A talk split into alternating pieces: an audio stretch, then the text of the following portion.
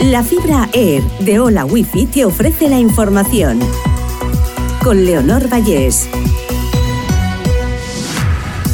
Repasamos las noticias más destacadas de este martes 23 de mayo.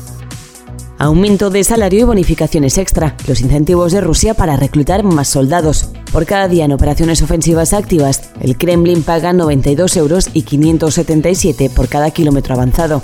Hay iniciativas privadas que ofrecen 11.500 euros por capturar un tanque occidental.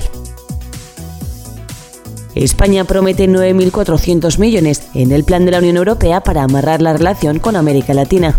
Los 27 plantean establecer un órgano permanente para dar un salto cualitativo y engrasar los lazos con la región. La presión policial por la sospecha de compra de voto en Melilla reduce drásticamente la participación. Solo han sido emitidos un 11% de los 11.700 sufragios por vía postal. Coalición por Melilla amenaza con impugnar los comicios si no se invalidan los votos hechos sin DNI.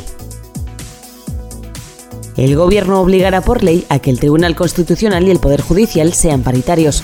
El Consejo de Ministros aprobará este martes la nueva ley de representación paritaria, según anunció Sánchez en un mitin. Los funcionarios de justicia inician una huelga indefinida e instan al Gobierno a negociar un acuerdo.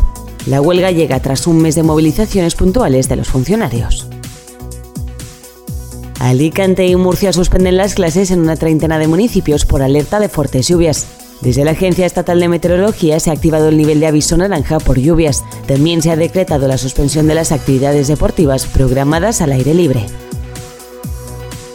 Una de cada cinco familias de la comunidad valenciana tiene dificultades para llegar a fin de mes. Más de dos millones de valencianos se encuentran en situación de pobreza o en riesgo de estarlo. Hola Wi-Fi, velocidades de fibra, vivas donde vivas, te ha ofrecido la información.